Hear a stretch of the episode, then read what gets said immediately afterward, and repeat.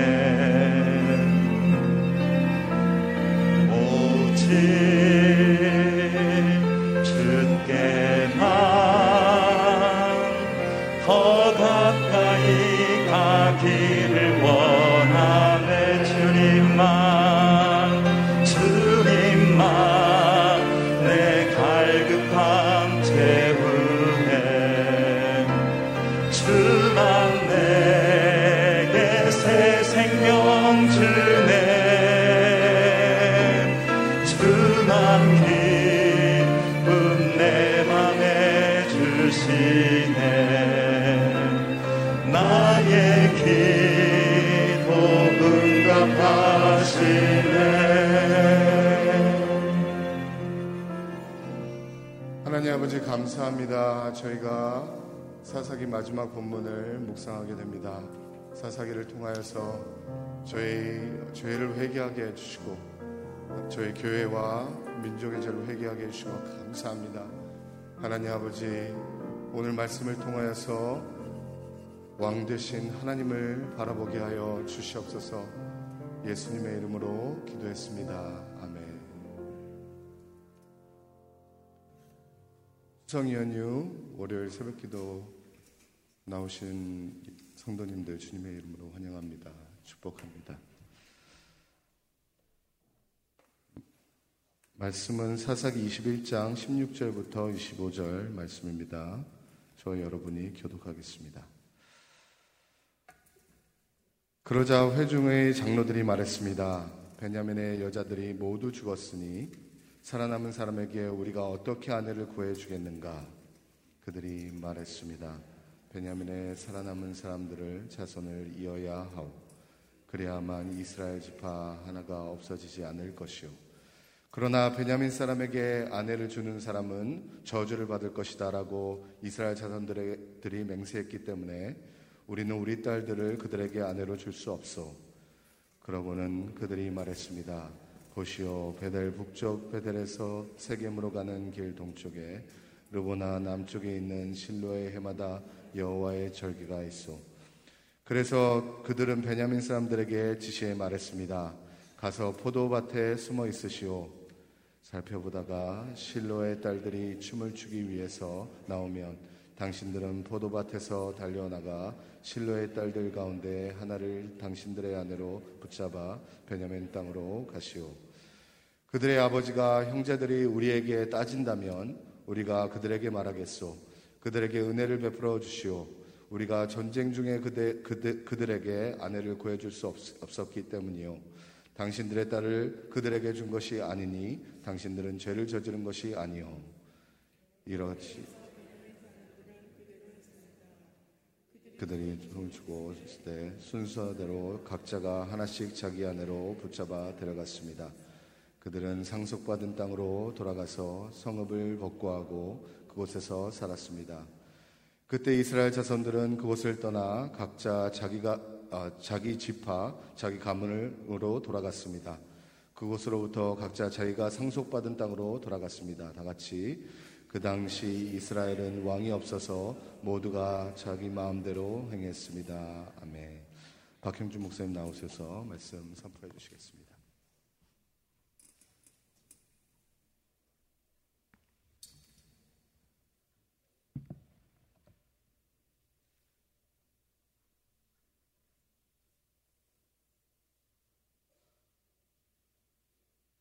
할렐루야. 또 하나님께서 오늘도 저와 여러분과 함께 하시며 또 주님의 크신 은혜로 함께 하시기를 축복합니다.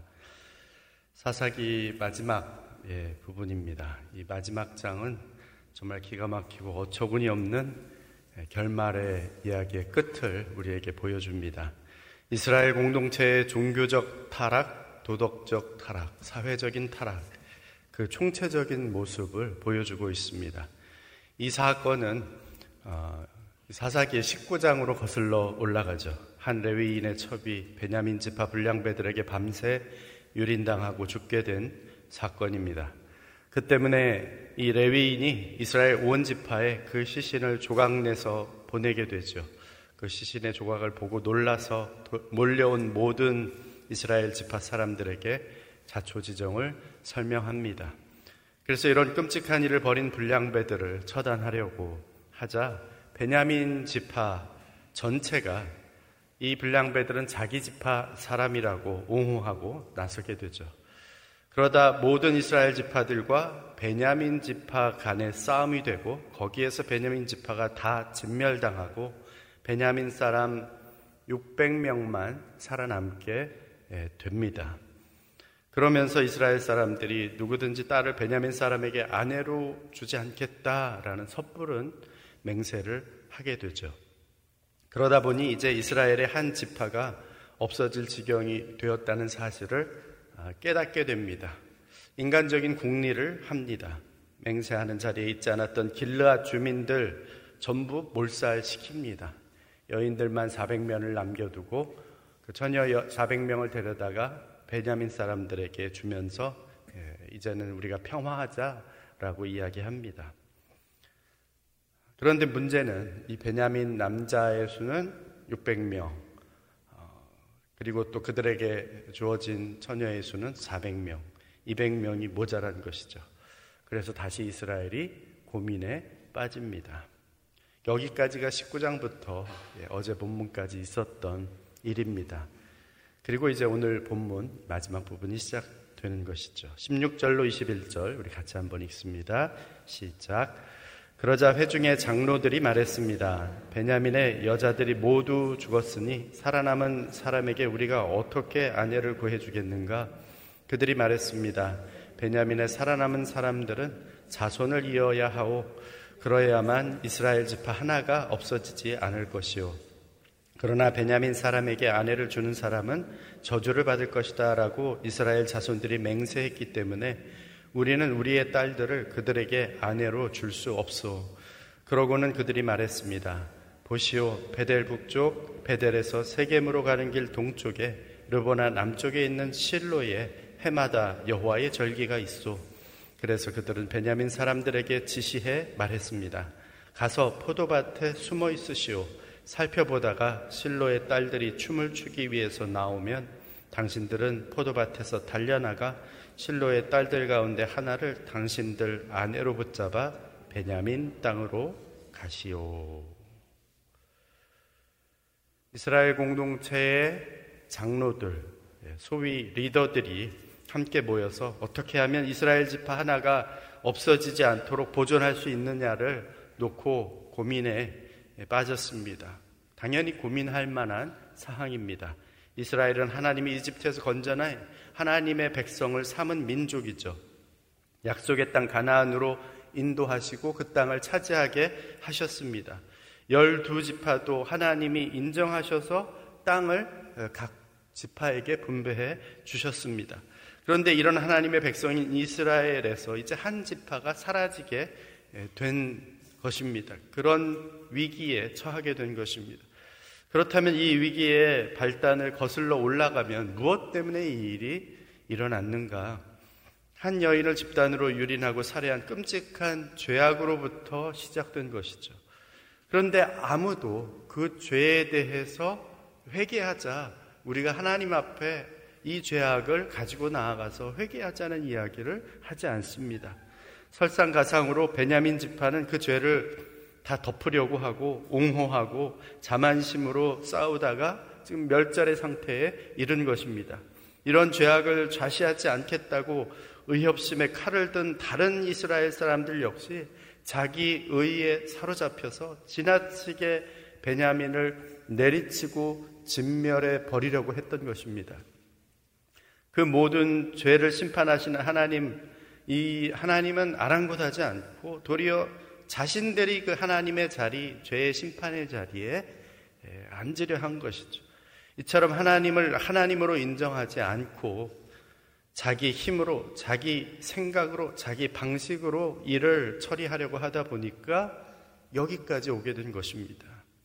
중요한 것은 우리가 삶에서 순간순간 하나님을 정말 하나님으로 인정하는가, 그분 앞에 내가 온전히 서 있는가, 그것이 중요한 것입니다. 안타깝게도 이스라엘의 이 소위 리더라는 장문로들조차도 하나님의 뜻과 지혜를 구하지 않습니다. 하나님을 하나님으로 인정하지 않는 것이죠. 자기들 스스로 해결책을 궁리하고 궁리하다가 또 다른 죄악으로 귀결되는 방법을 생각해 내게 된 것입니다. 이스라엘에서 한 지파가 없어져서는 안 된다라고 하면서 마치 무슨 선한 일을 도모하는 것처럼 말합니다. 18절에 보니까 베냐민 사람에게 아내를 주는 사람은 저주를 받을 것이라 했으니 자기들은 딸들을 아내로 줄 수 없다. 마치 하나님 앞에 맹세한 것, 내가 하나님 앞에 좀 믿음 좋은 것처럼 신앙이 하나님 앞에 온전히 선 것처럼 그렇게 하나님 앞에 맹세한 것을 우리가 깨뜨릴 수는 없다라고 말은 하는데 그들이 그 뒤에 행하는 일들을 보면 이해가 되지 않는 것이죠. 오히려 엉뚱한 방법을 해결책이라고 제시합니다. 베냐민 사람들에게 실로에서 여호와의 축제가 열리게 되는데 그때 포도밭에 숨어서 지켜보다가 축제에 오는 실로의 딸들을 급습해서 납치해다가 아내를 삼으라는 것이죠. 그러면 자기네는 그냥 그 일을 모른 척 눈 감아 주겠다는 것입니다. 자기네들은 이런 일을 하도록 시키면서 마치 자기들은 무고한 것처럼 이런 죄는 그냥 너희들이 알아서 하고 우리가 방법을 알려줬으니 책임도 너희가 져라. 마치 빌라도가 예수님의 십자가형을 결정할 때에 유대인들에게 너희가 정원해서 내가 이런 결정을 내렸으니 이 일은 나와는 무관하다 하고 손을 씻는 장면과도 같습니다. 죄를 부추기기는 자나 죄를 방조한 자나 그 죄를 실행에 옮긴 자나 모두가 다 같은 죄인인 것입니다. 이렇게 하나님을 하나님으로 인정하지 않고 하나님께 묻지 않으니 그런 사람에게서 나오는 모든 것이 악한 궁리요, 악한 생각이요, 악한 방법밖에는 없는 것이죠. 물론 그 의도는 선한 동기에서 출발한 것이다 라고도 할 수 있겠죠. 하나님의 백성인 이스라엘의 한 지파가 소멸된 일을 막겠다라는 선한 동기. 그런데 그 한 지파의 멸절을 자초한 것도 사실은 자신들이고 이러한 지경에 이르게 한 것도 자신들의 감정적인 대응 때문이었습니다. 죄를 죄로 알았다면 하나님 앞에 회개함으로 나갔어야 했을 것입니다. 그래야 그 공동체가 고침을 받고 회복을 그 회복의 기회를 얻게 되지 않았겠습니까? 우리가 잘 아는 대로 역대하 7장 14절 말씀에 내 이름으로 일컫는 내 백성이 그들의 악한 길에서 떠나 스스로 낮추고 기도하여 내 얼굴을 찾으면 내가 하늘에서 듣고 그들의 죄를 사하고 그들의 땅을 고칠지라 했습니다. 곧 공동체의 죄를 고하고 회개하고 돌이켜 스스로 낮추고 기도하며 하나님의 얼굴을 찾는 것이 우선이 되어야 했던 것이죠. 결국 이스라엘을 하나님의 백성 삼으신 분 누구십니까? 하나님이시죠. 스스로 내가 하나님 백성 되겠다 나오지 않았습니다. 하나님이 이스라엘을 택해서 하나님의 백성 삼으셨다면 망가진 이스라엘을 고치실 분도 하나님이신 것이죠. 누가 보면 3장 7절에 보면 세례를 받겠다고 나오는 사람들에게 세례 요한이 이렇게 말합니다.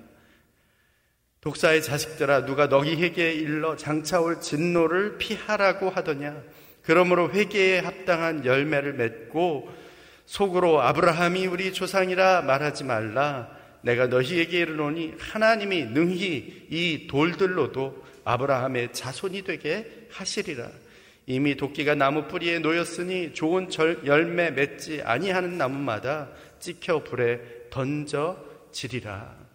유대인이라고 아브라함의 자손이라고 내가 선민이라고 자연스럽게 구원받는 것 아니라는 것이죠. 그것이 하나님의 백성이 아니라는 것입니다. 하나님의 백성은 태생적으로 하나님의 백성인 사람은 아무도 없다는 것이죠. 하나님이 하나님의 백성 삼아 주셔야 하나님 백성 되는 것이고 하나님 구원해 주셔야 구원 백성이 되는 것입니다. 하나님께서 너희들 아니어도 심지어 이 돌들로도 아브라함의 자손이 되게 하실 수 있다. 돌들을 가지고도 하나님 백성 삼으실 수 있는 분이 하나님이시라는 것이죠. 그러니 하나님의 백성이라면 하나님의 백성다운 열매를 맺으면서 살라는 것입니다. 이스라엘의 한 지파를 살리고자 하는 동기보다 더 중요한 것은 그 모든 생각과 방법이 다 하나님의 생각인가, 하나님의 방법인가 하는 것이죠. 목적이 선하다고 해서 그 목적을 이루기 위한 수단과 방법은 아무래도 상관없다. 이렇게 말할 수 없는 것입니다. 목적이 수단을 정당화하지 못하는 것이죠. 선한 목적을 이루려면 그 목적을 이루는 수단과 방법도 선하게 선한 방식으로 이루어져야 하는 것입니다. 그래서 성경은 범사에 하나님을 신뢰해라. 그분을 인정하라. 말씀하시죠. 우리가 잘 아는 잠언 3장 5절 6절에도 너는 마음을 다하여 여호와를 신뢰하고 내 명철을 의지하지 말라. 너는 범사에 그를 인정하라. 그리하면 그가 네 길을 지도하시리라. 이것이 선한 목적을 선한 방식으로 이루어가는 방법이죠. 그래서 사도 바울도 이렇게 권면합니다. 고린도전서 10장 31절에 그런즉 너희가 먹든지 마시든지 무엇을 하든지 하나님의 영광을 위해서 해라. 삶의 모든 순간순간을 하나님의 선을 이루며 주의 뜻을 따르며 하나님의 구원 역사와 영광의 형상을 드러내는 기회로 삼으라는 것입니다. 심지어 먹는 것조차도, 마시는 것조차도, 숨 쉬는 것조차도 하나님의 영광을 위한 것이 될때 하나님의 선한 구원 역사가 우리의 삶 가운데 나타나게 되는 것입니다. 바라기는 내 삶의 순간순간을 나와 이웃의 구원, 가정의 구원, 공동체의 구원을 이루는 선한 기회로 삼아가는 저와 여러분들이 되시기를 주의 이름으로 축원합니다. 아멘. 22절로 25절 말씀 함께 읽습니다. 시작. 그들의 아버지나 형제들이 우리에게 따진다면 우리가 그들에게 말하겠소. 그들에게 은혜를 베풀어 주시오. 우리가 전쟁 중에 그들에게 아내를 구해 줄 수 없었기 때문이요. 당신들이 딸을 그들에게 준 것이 아니니 당신들은 죄를 저지른 것이 아니요. 이렇게 해서 베냐민 사람들은 그대로 했습니다. 그들이 춤을 추고 있을 때 순서대로 각자가 하나씩 자기 아내로 붙잡아 데려갔습니다. 그들은 상속받은 땅으로 돌아가서 성읍을 복구하고 그곳에서 살았습니다. 그때 이스라엘 자손들은 그곳을 떠나 각자 자기 집파 자기 가문으로 돌아갔습니다. 그곳으로부터 각자 자기가 상속받은 땅으로 돌아갔습니다. 그 당시 이스라엘에는 왕이 없어서 모두가 자기 마음대로 행동했습니다.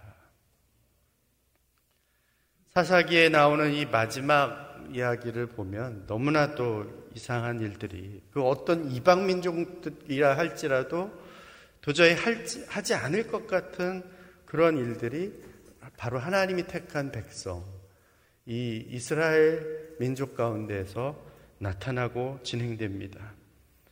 그러면서도 이 모든 것을 어떤 때는 여호와의 이름으로 행하기도 하고 어떨 때는 아, 우리가 다 좋, 좋게 인간적으로 어, 서로 긍휼을 베풀면서 은혜를 베풀면서 살자 이런 모습을 보이기도 하고 마치 자신들이 정의롭고 옳은 일을 하는 것처럼 그렇게 여기면서 행동하기도 합니다. 이스라엘이 어느새 가나안 땅에 일곱 족속 같이 사실은 되어버리고 만 것입니다. 일곱 족속이라고 해서 그들이 항상 악하기만 했겠습니까? 그러진 않았을 것입니다. 나름대로 자기들의 룰에 의해서 아, 이것이 정의로운 것이다. 우리는 이렇게 정의롭게 살아야 된다. 때로는 인정도 베풀고 선한 일이라고 하는 일도 행하면서 살았을 것입니다. 그런데 지금 보니까 이 이스라엘 백성들이 가나안 땅에 그들이 하나님께서 도저히 그 땅에 둘 수 없다라고 했던 너무나 악이 가득해서 그 민족들을 완전히 멸절시켜 버려야 된다라고 했던 그 가나안 민족 족속들처럼 되어 버렸다는 것이죠. 가나안 땅에 거하면서 하나님 주신 말씀 따라 거룩한 백성으로 변화되어서 그 땅이 거룩한 땅이 되도록 해야 하는 사명이 이스라엘 백성들에게 있음에도 불구하고 도리어 가나안 땅에 살면서 가나안 사람처럼 되어 버렸습니다. 땅을 점령했는지는 모르지만 그들의 마음과 영혼과 정신은 도리어 가나안의 악한 영향에 의해서 점령당하고 만 것입니다. 하나님의 백성인 이스라엘에게 어떻게 이런 일이 일어나게 된 것일까요?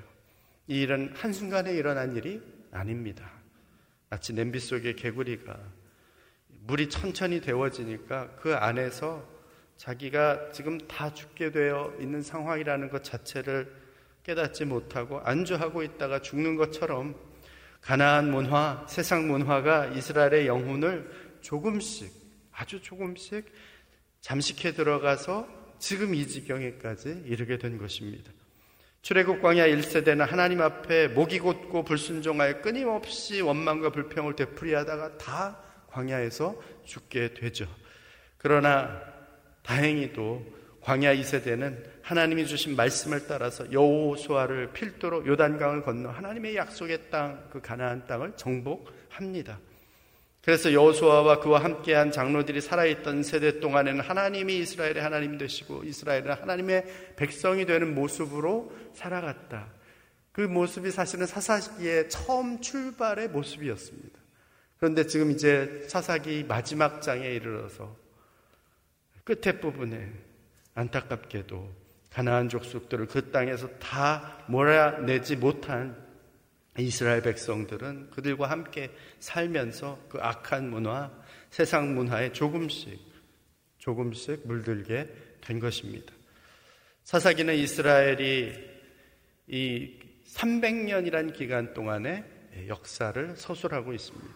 300년이라는 시간 짧지는 않죠. 그런데 그 시간 가운데 어떻게 점차 하나님을 떠나 신앙적으로 타락하게 되었는지를 우리에게 너무나도 극명하게 보여주고 있습니다.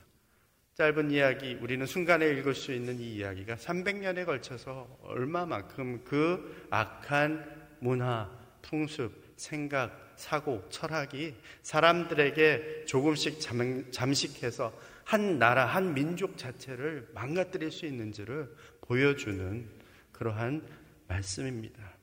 우리는 여기서 사단의 전략을 몇 가지 발견하게 됩니다. 때로 마귀는 우리를 마치 베냐민 사람들이 숨어서 기회를 엿보다가 여인들을 급습해 납치해 간 것처럼 우리를 삶에서 우리의 공격할 기회만을 아, 노리면서 엿보다가 예, 급습한다는 것이죠. 속수무책으로 당할 수밖에 없는 구조입니다. 실로의 축제에 그냥 정말 어, 기뻐하며 나아오며 춤을 추며 그렇게 하나님 앞에 기뻐하려고 나아왔던 이 처녀들이 하루아침에 200명이 예, 날벼락을 당한 거죠. 200명만 날벼락을 당했습니까? 그 가족들은 어떤 생각이었겠습니까? 아이를 납치당한 그 부모의 심정, 가족들의 심정은 어떻겠습니까? 아마 이스라엘 전체가 통곡 가운데 빠졌을 것입니다. 그러한 끔찍한 일이 일어나는데 속수무책으로 당하는 것이죠. 그러니 정신을 차리고 하나님의 전신 갑주를 입고 깨어 있어야만 하는 것입니다. 또한 때로는 마귀는 우리를 마치 냄비 속 개구리처럼 아주 조금씩 조금씩 세상 문화에 젖어들도록 만들려고 한다는 것이죠. 앞에 있던 방식은 적어도 내가 마귀에게 공격을 갑자기라도 당했구나라는 걸 인지할 수 있습니다. 그런데 이 후자의 방식은 내가 다 죽게 되었다는 그 인식 자체를 하지 못하는 거예요. 그러고 죽는 것이죠. 그런 의미에서 훨씬 더 치명적입니다. 나의 세계관과 생각과 삶의 패턴이 마귀가 주도하는 세상의 것과 별반 다르지 않게 되는 것입니다. 세상 문화에 물들고 세상 방식을 따르고 세상 철학과 사상의 가치를 두기 시작하게 되면 결국은 사사기의 이스라엘처럼 내가 하나님을 섬긴다고 그렇게 말은 하지만 사실은 하나님을 왕으로 인정하지 않고 세상을 섬기며 자기 자신이 왕이 되어 버려서 자기 소견에 옳은 대로 살아가는 그런 삶을 살아가게 되는 것이죠. 예수님 당시 젊은 부자 청년 관원이 예수님을 찾아와 묻죠. 어떻게 하여 영생을 얻으리까? 예수님이 청년에게 말씀합니다. 10계명에 있는 계명들을 말씀하면서 이런 것들을 지켜라. 그랬더니 청년은 제가 어려서부터 그 계명들은 다 지켰습니다. 그러자 예수님이 네가 가진 재물을 다 팔아서 가난한 자들에게 나눠주고 나를 따르라. 그러자 그 청년의 안색이 변하죠. 슬픈 기색을 띠고 돌아갑니다. 예수님께서는 청년이 계명도 지키고 율법도 지키고 하나님을 왕으로 섬기면서 살아간다고 착각했던 그 착각을 깨뜨려 주신 거죠. 사실은 그 청년이 왕으로 섬기던 것은 하나님이 아니라 바로 재물이었다는 사실을 알게 해 주신 것입니다. 예수님은 그래서 재물 팔고 나를 따르라. 재물을 왕으로 섬기지 말고 나를 왕으로 섬기고 나를 따르라. 말씀해 주셨던 것입니다. 안타깝게도 그 청년은 자기 주인인 재물을 버리지 못합니다. 여전히 재물이 자기 왕이 되었기에 그 왕, 그 재물 왕을 섬기며 재물을 따라 살 것을 결정하고 슬픈 기색을 띠며 돌아간 것입니다. 저와 여러분은 어떻습니까? 우리 역시 나는 계명도 지키고 율법도 지키고 말씀도 배우고 성경 공부도 하고 예배도 드리고 있다 라고 말하면서 하나님을 섬기는 것처럼 하나님이 우리 왕이신 것처럼 그렇게 생각하고 어, 있지는 않습니까? 정말 맞습니까? 하나님이 우리의 왕입니까? 정말 예수님이 내 삶의 주인이십니까? 정말 내가 따라가고 있는 대상이 주님이 맞습니까? 나는 무엇을 따라가고 있습니까? 바라기는 제자들이 그랬던 것처럼 우리는 모든 것을 버리고 주를 따랐습니다. 라는 고백이 저와 여러분의 고백이 되기를 바랍니다. 그랬던 제자들조차도 예수님 십자가 지실 때는 결국 뿔뿔이 흩어져 도망치는 신세가 되었습니다. 우리는 오죽하겠습니까? 마음을 다시 다잡아야 할 것입니다. 우리의 연약함과 부족함을 알고 성령님께 우리에게 힘과 용기와 담대함을 달라 구해야 할 것입니다. 나의 힘과 나의 생각, 나의 능력이 아닌 성령께서 주시는 마음과 생각과 그 힘으로 살아가야 할 것입니다.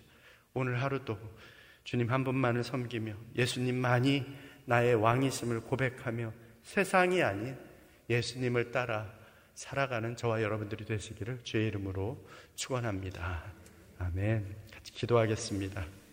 이 시간 기도할 때 주신 말씀으로 아버지 하나님 우리가 입술로는 주님을 섬긴다 하나 나의 소견에 오른 대로 내 생각대로 세상 철학 따라 세상 가치를 따라 움직였던 나의 모습을 회개합니다. 주님 긍휼히 여겨 주시옵소서 주 앞에 온전함으로 서게 하여 주시옵소서 나의, 나의 능력이 아닌 나의 지혜가 아닌 하나님, 하나님께서 왕이 되어 주셔서 하나님의 힘과 하나님의 능력과 주의 주시는 지혜로 이 땅을 살아갈 수 있도록 함께하여 주시옵소서 같이 동성으로 기도하며 나아가겠습니다. 오, 아버지 하나님 감사합니다. 오늘도 저희들에게 사사기 마지막의 말씀을 통하여서 깨닫게 하시고 알게 하시고 주님만을 바라며 주님 한 분만을 왕으로 섬기며 살아가기라 말씀해 주시니 감사합니다. 아버지 하나님 그런 줄 알았습니다. 주님만을 따라가는 줄 알았습니다. 그러나 나의 삶을 돌아보니 아버지 하나님이여 결국은 내 생각, 내 방법, 내 방식 하나님이여 나의 지혜로 살아갔던 것을 주 앞에 고백합니다. 아버지 하나님 용서하여 주옵소서. 참으로 이 세상에 물들은 나의 마음을 다시 한번 예수 그리스도의 보혈로 정결케 하여 주시옵소서. 주님 안에 아버지 하나님 안에 머물며 살아가기를 원합니다. 주님을 따라가기를 원합니다. 아버지 하나님 나의 생각과 나의 마음과 나의 모든 것을 주 앞에 올려드리오니 아버지 하나님 하나님께서 우리 가운데 약속하신 성령을 물부터 부어주셔서 성령께서 주시는 그 힘과 능력과 지혜로 살아가는 하나님의 백성들이 되게 하여 주시옵소서. 그래서 이 세상을 살아가는 순간순간 하나님이 나의 왕이시오. 주께서 나의 갈 길을 정하시고 그 길을 인도하신다는 것을 알고 하나님의 손에 붙들려 이끌림 받는 주의 백성들이 되게 하여 주시옵소서 삶의 호흡조차도 먹는 것조차도 마시는 것조차도 하나님의 영광을 위한 아버지 하나님의 기회의 순간이 되게 하여 주시옵소서 우리의 삶을 주관하시며 주장하시는 하나님께서 우리를 하나님의 구원 백성 삼아 주셨사오니 주의 백성답게 하나님의 사람답게 살아가는 주의 사람들이 다 되게 하여 주시옵소서.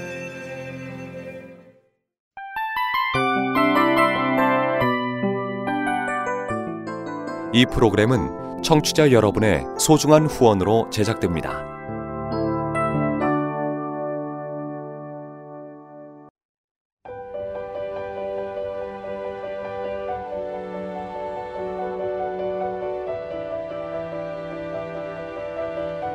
세상에는 수많은 교회들이 있지만 더 깊이 있는 말씀 강해를 찾기 위해 크기로만 교회를 선정하지 않습니다.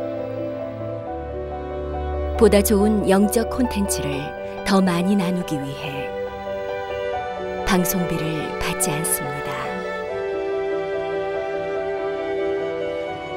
1년 365일 복음만 전하고 싶어서 우리는 광고를 하지 않습니다. 온누리의 복음을 땅끝까지 CGN TV와 함께 땅끝 성교사가 되주세요